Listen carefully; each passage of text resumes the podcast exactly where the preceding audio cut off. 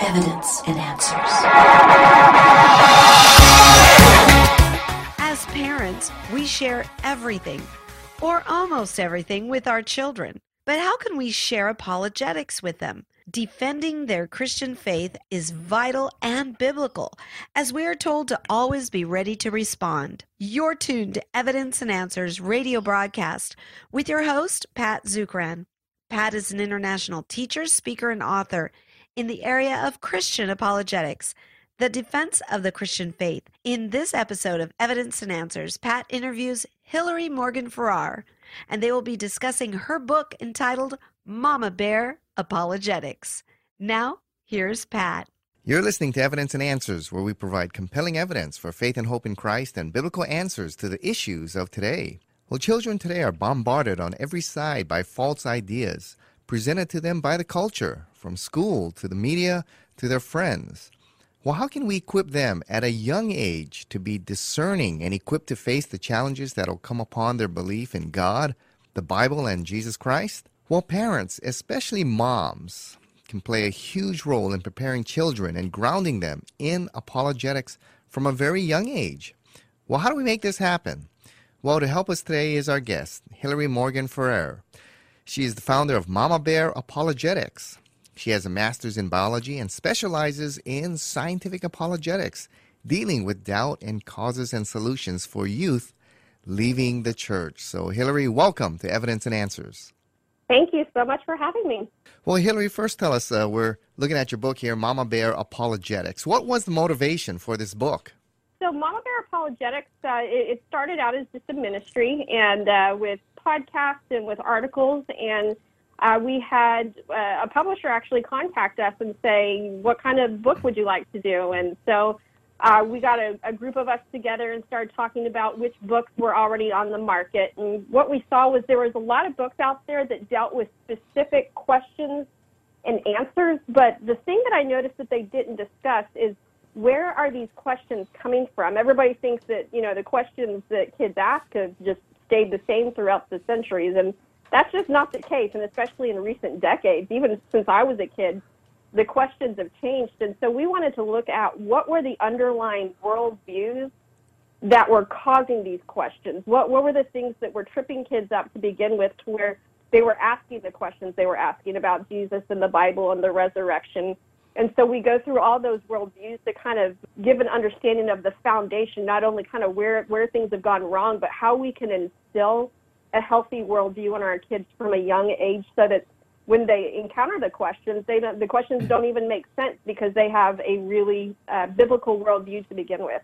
Yes. Now, you state in your book that biblical thinking is more than memorizing Bible verses and going through the Awana program. Tell mm-hmm. us, what does it mean for our children and us to think biblically? Well, in order to think biblically, like I mentioned, the, the memorizing the verses in the Awana, but one of the things we have kids doing right now is asking, how do we even know what's truth? How do we know if the Bible's reliable? And so, no matter how many verses they have memorized, um, if they start questioning whether or not the Bible's inerrant, or if they start questioning whether or not the Bible can be trusted, then they have all these verses that I mean they they have no idea if knowing these things are true. So to have a biblical worldview is not just knowing what the Bible says, but knowing number one that it's reliable, it can be trusted, and then knowing that truth itself exists.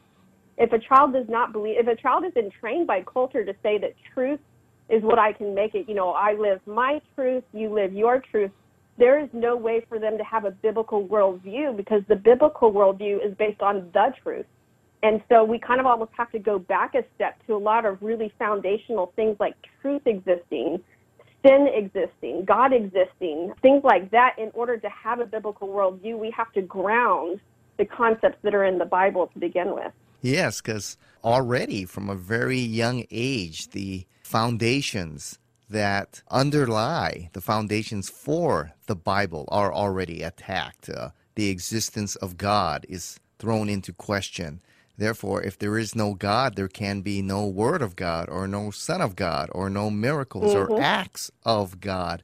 And so, what you're saying is quite valid that these foundational truths need to be established at a young age. But it seems very high level or esoteric? I mean, how, how do you get the young children to be thinking about these kinds of things at, at a young age? First off, I'm going to say about the idea about God existing. That's one of the ones that even um, in a lot of a lot of books they deal with that. But one of the things that even comes before that is how do we know what is knowledge? And that's one of the things that we address in the book of the idea of naturalism, where some people say the only way to uh, for knowledge is for something to be tested in a science lab. And so before we can even start discussing whether or not God exists, we have to discuss first how do we gain knowledge. Let's develop on that. Uh, you talked about Okay. that we're drilled from a very young age that knowledge comes through science. And, you know, when Dewey Mm-hmm. did his educational reforms, really science became king of how to determine knowledge. How do you teach a young child, well, not only a young child, uh, many adults, that there are limits to science and there is truth that is beyond science as well? Yeah. Well, this one is one of those things where we start out the naturalism chapter talking about self refuting statements. It's statements that, if they're true, actually refute themselves. And so the idea that the only way to gain knowledge is through the scientific method, that statement itself cannot be gotten through the scientific method. And so what people don't realize is anytime they're doing science, they're starting out with a philosophy. But these are the same people that want to say philosophy is dead. and so I think it's really simple for kids to pick up on self-refuting statements and uh, especially turning it into a game. You would be surprised at the number of stuff that kids are picking up on nowadays. This is like doesn't have to do with scientism, but one of our mama bears was talking about how child the other day, when she asked him to spit out uh, his gum before they went into church, looked her in the face and said, "This is my body, uh, and you don't have a right to tell me what to do with my body." And this is a child that's not even in school yet. So it's like the messages that the world are churning out, our kids are picking up on it.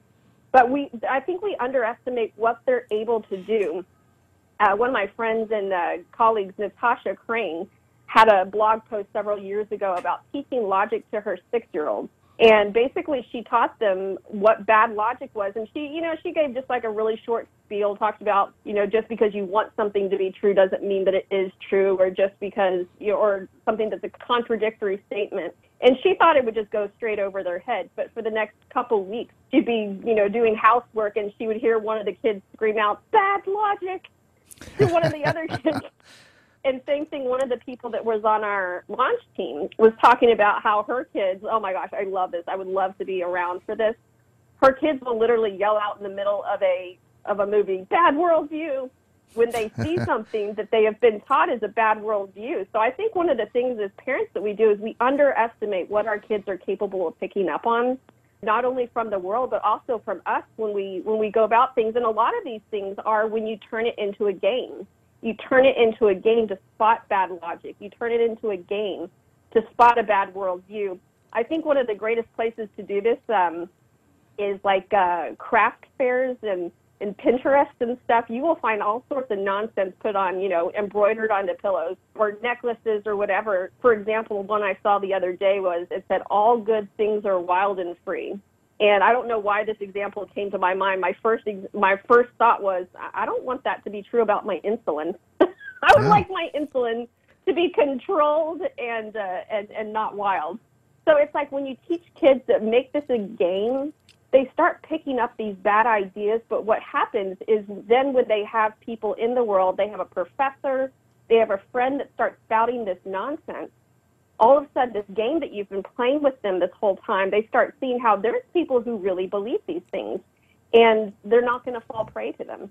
Yeah, that's great. You're teaching us how we can teach logic, a basic skill at a very young age. I'm sure there's a lot of our listeners out there are saying, gosh, this is so philosophical. You know, how can I get trained in this? I don't have a philosophy background. Many out there don't even have a, a college background. How can I get trained in this? Well, I re- one of the purposes for the Mama Bear book is I wanted this to be understandable from anyone from a pregnant woman, just because I've, I've uh, heard from pregnancy. It's called the pregnancy stupids, where nothing makes sense. I, I had a similar uh, response when I was in chemotherapy. It's called chemo brain, where you just you can't think through things. So it's like I wanted this to be understandable from everyone from a a pregnant woman on, on up to 70 year old women who have never studied any of this stuff. And from the feedback that I've gotten from people who are reading this book, they're saying, I can't put it down. I can understand this. This makes sense. This has given me practical tips that I can understand. Or there's some people that have said, I've heard about these things my whole life, but I never knew what they were called and I never understood what was going on. And so, one of the major purposes of this book was to take um, the concepts that you might hear in philosophy programs or apologetics programs and explain it in really easy to understand language, give lots of examples, lots of analogies, break it down into its real core beliefs, and then give parents uh, ideas for activities and conversations that they can have with their kids to reinforce these ideas. Yes, you know, that's one of the uh, missions and strengths of evidence and answers is to take these deep academic concepts and make it so at the popular level we can understand it. And I'm looking, you know, when I first got this uh, book, Mama Bear Apologetics, uh, I had it on the shelf for a few weeks. But then when I read through it, I realized, yeah, that's exactly what you do. The same thing we do here at Evidence and Answers. You take these deep concepts and make it very easy to understand and applicable for everyone who is out there. So I recommend this not only to moms, but to dads as well and everyone else, students. I mean, this is an outstanding book and understanding these concepts and how to apply them. Yeah, this is just outstanding. You know, Hillary, you. you state here in your book that young people, you know, are leaving the church in droves. One of the things statistics has shown is that high schoolers, 60% or more, you know, abandon their faith in after four years of college. But you say the problem is even before that. Tell us why why do you believe young people are leaving the church?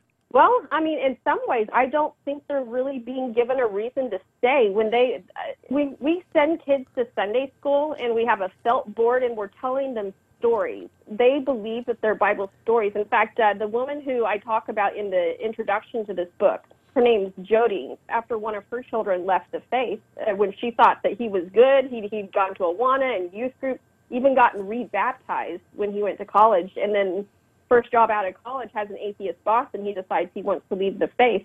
And that's when she got involved in apologetics. So one of the things that she did is she went to a fifth grade girls' Sunday school, and she asked them, and these were kids who had gone to church their whole life. She said, "Are the things that you're learning are these real, true historical story? Um, you know, is this history or are they just stories? And I think it was a majority of the girls in this class said, "Oh, they're just stories."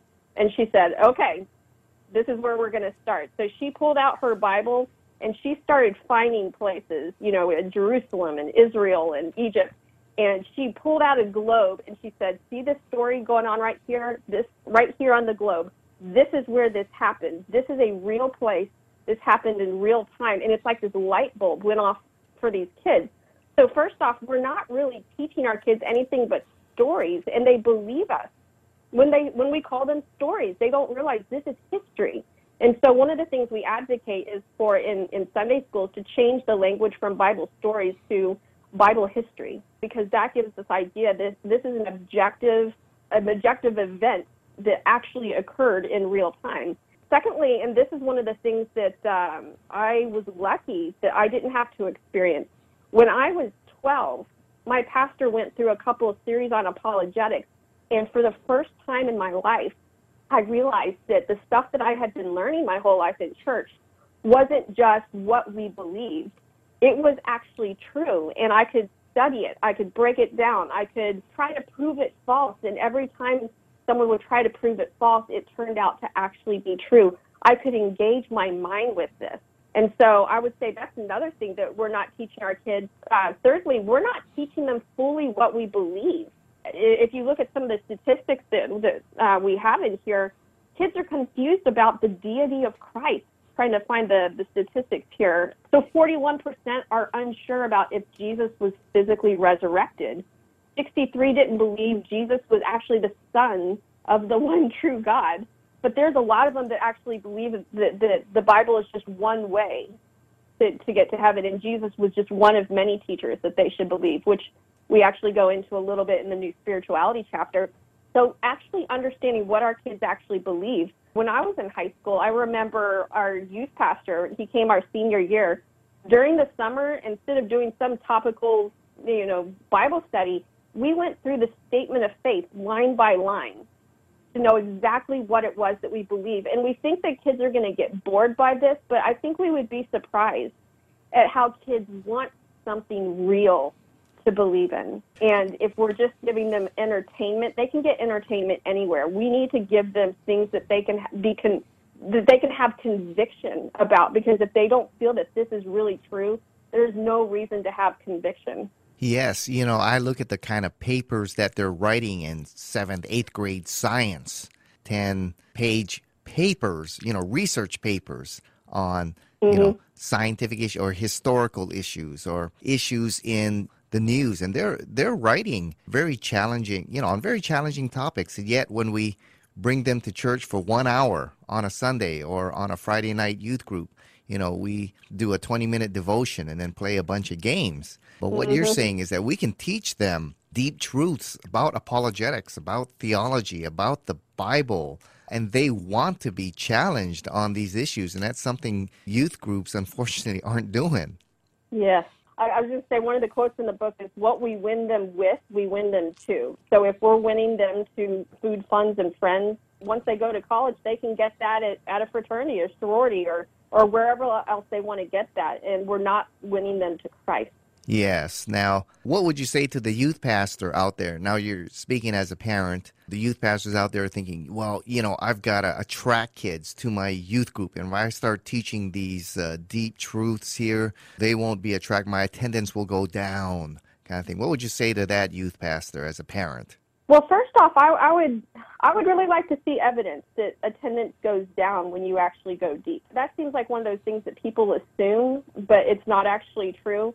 And again, even if they're attending, if they're not learning anything, what's the point of having them there? Basically, what we're doing is we're inoculating them Mm-hmm. to to truth, and and they think, oh, I know, I know the Bible, I know the gospel. I remember when I was at a, a church in Dallas.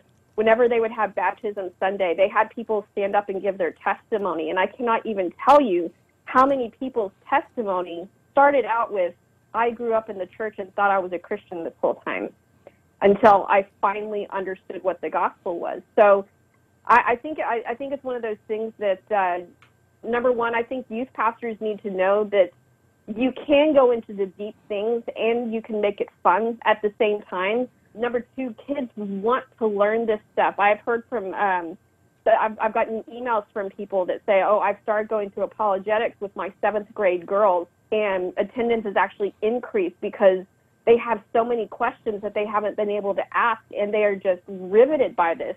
And uh, and I would say even if on the off chance that kids are like, well, this isn't as fun as somewhere else, and so I'm going to go somewhere else.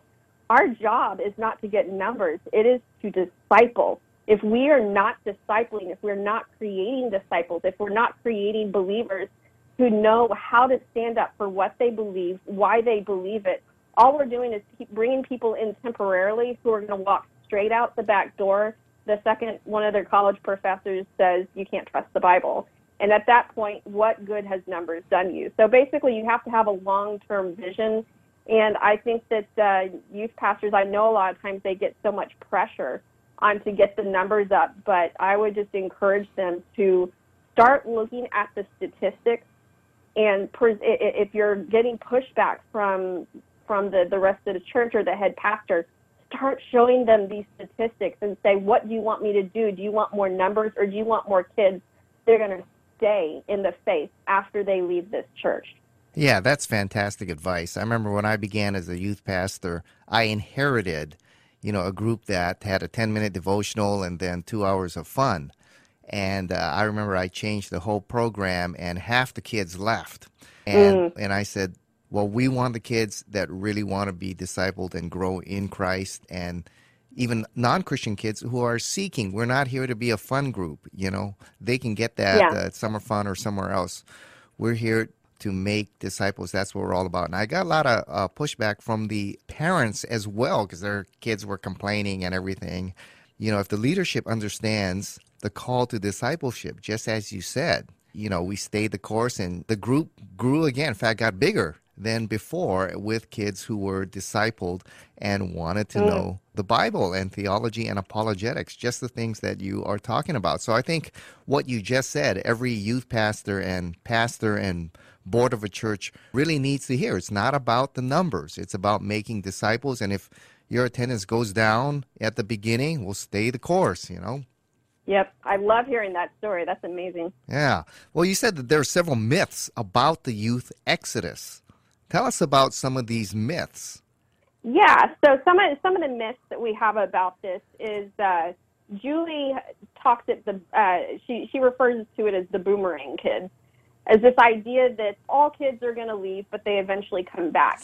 And while that was the case at one point, that it's actually not the case anymore because what we had previously was we had culture reinforcing the Christian worldview. You had maybe uh, kids that they, they went off to college or they got their first career. They're just trying to pay attention to making their way in the world. But once they settle down and they get married and they have kids of their own, all of a sudden those nostalgic those nostalgic feelings of oh I remember when I you know kids should should grow up in church. I mean that's actually how my parents became Christians. Is both of them grew up in church, walked away, and then when they had my sister, who my older sister, they thought kids should be raised in church. And so they started going to church, and that's when they actually heard the gospel and understood it for the first time.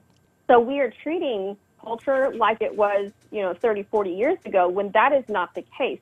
The number of people that say my religious preference is either non Christian religion or none, I think according to Steve Cable, it's going to go up to 50% of the population by 2030 and I mean that's not that long away. And so what we have is we have kids that maybe have grown up in the church, but then once they become parents themselves, there is no cultural pressure to go back to church. Or you have kids who didn't grow up in the church, and there's no reason, there's no nostalgic reason for them to return to the church. So according to the statistics, it's like they talk about anywhere between um, I think 60 to 85 percent of kids leave the church after college, and then they give kind of a, a, a smaller percentage of how many return. But what it comes down to is we're losing about 35% of the church population every single generation, which itself is really disturbing. But that is, that in itself is just looking at church attendance. That's not even looking at what do these people actually believe, because now that we have progressive Christianity, we have people in churches that believe that Jesus didn't actually exist or if he did exist, he was just a, a moral leader who he didn't actually physically rise from the dead. He was just a pawn in a religious, you know, he was just showing people how to submit to authority. And they're believing things like that, a very non salvific faith. So even looking at the number of people that are in church do, does not even tell us the number of people who actually have a believing and salvific faith in Christ, which I think is probably even more, it, it, it's going to increase those statistics right there. So that myth that they leave and then they come back, that's not the case. Or the myth that if, if you do Awana, youth group, and, you know, Christian schools, that they'll be okay. Well, if your Christian schools in Awana are only teaching what the Bible says and not why the Bible says it and why the Bible can be trusted, then a kid, as soon as they hear, oh, this is a book that was written by I, I even I literally had um, a nurse that I was talking to a couple months ago that said, "Oh, the Bible was just written by a bunch of um, white males," and I said, "Well, I mean, just that that buzzword right there." I said, "Do you consider Middle Eastern people to be white?" And she said, "Well, no." I said, "You realize the book was written by Jews in the Middle East?" And she was like, "Oh, okay." But she had fully bought into this belief that it's just a book written by white males, and so she didn't have to believe it.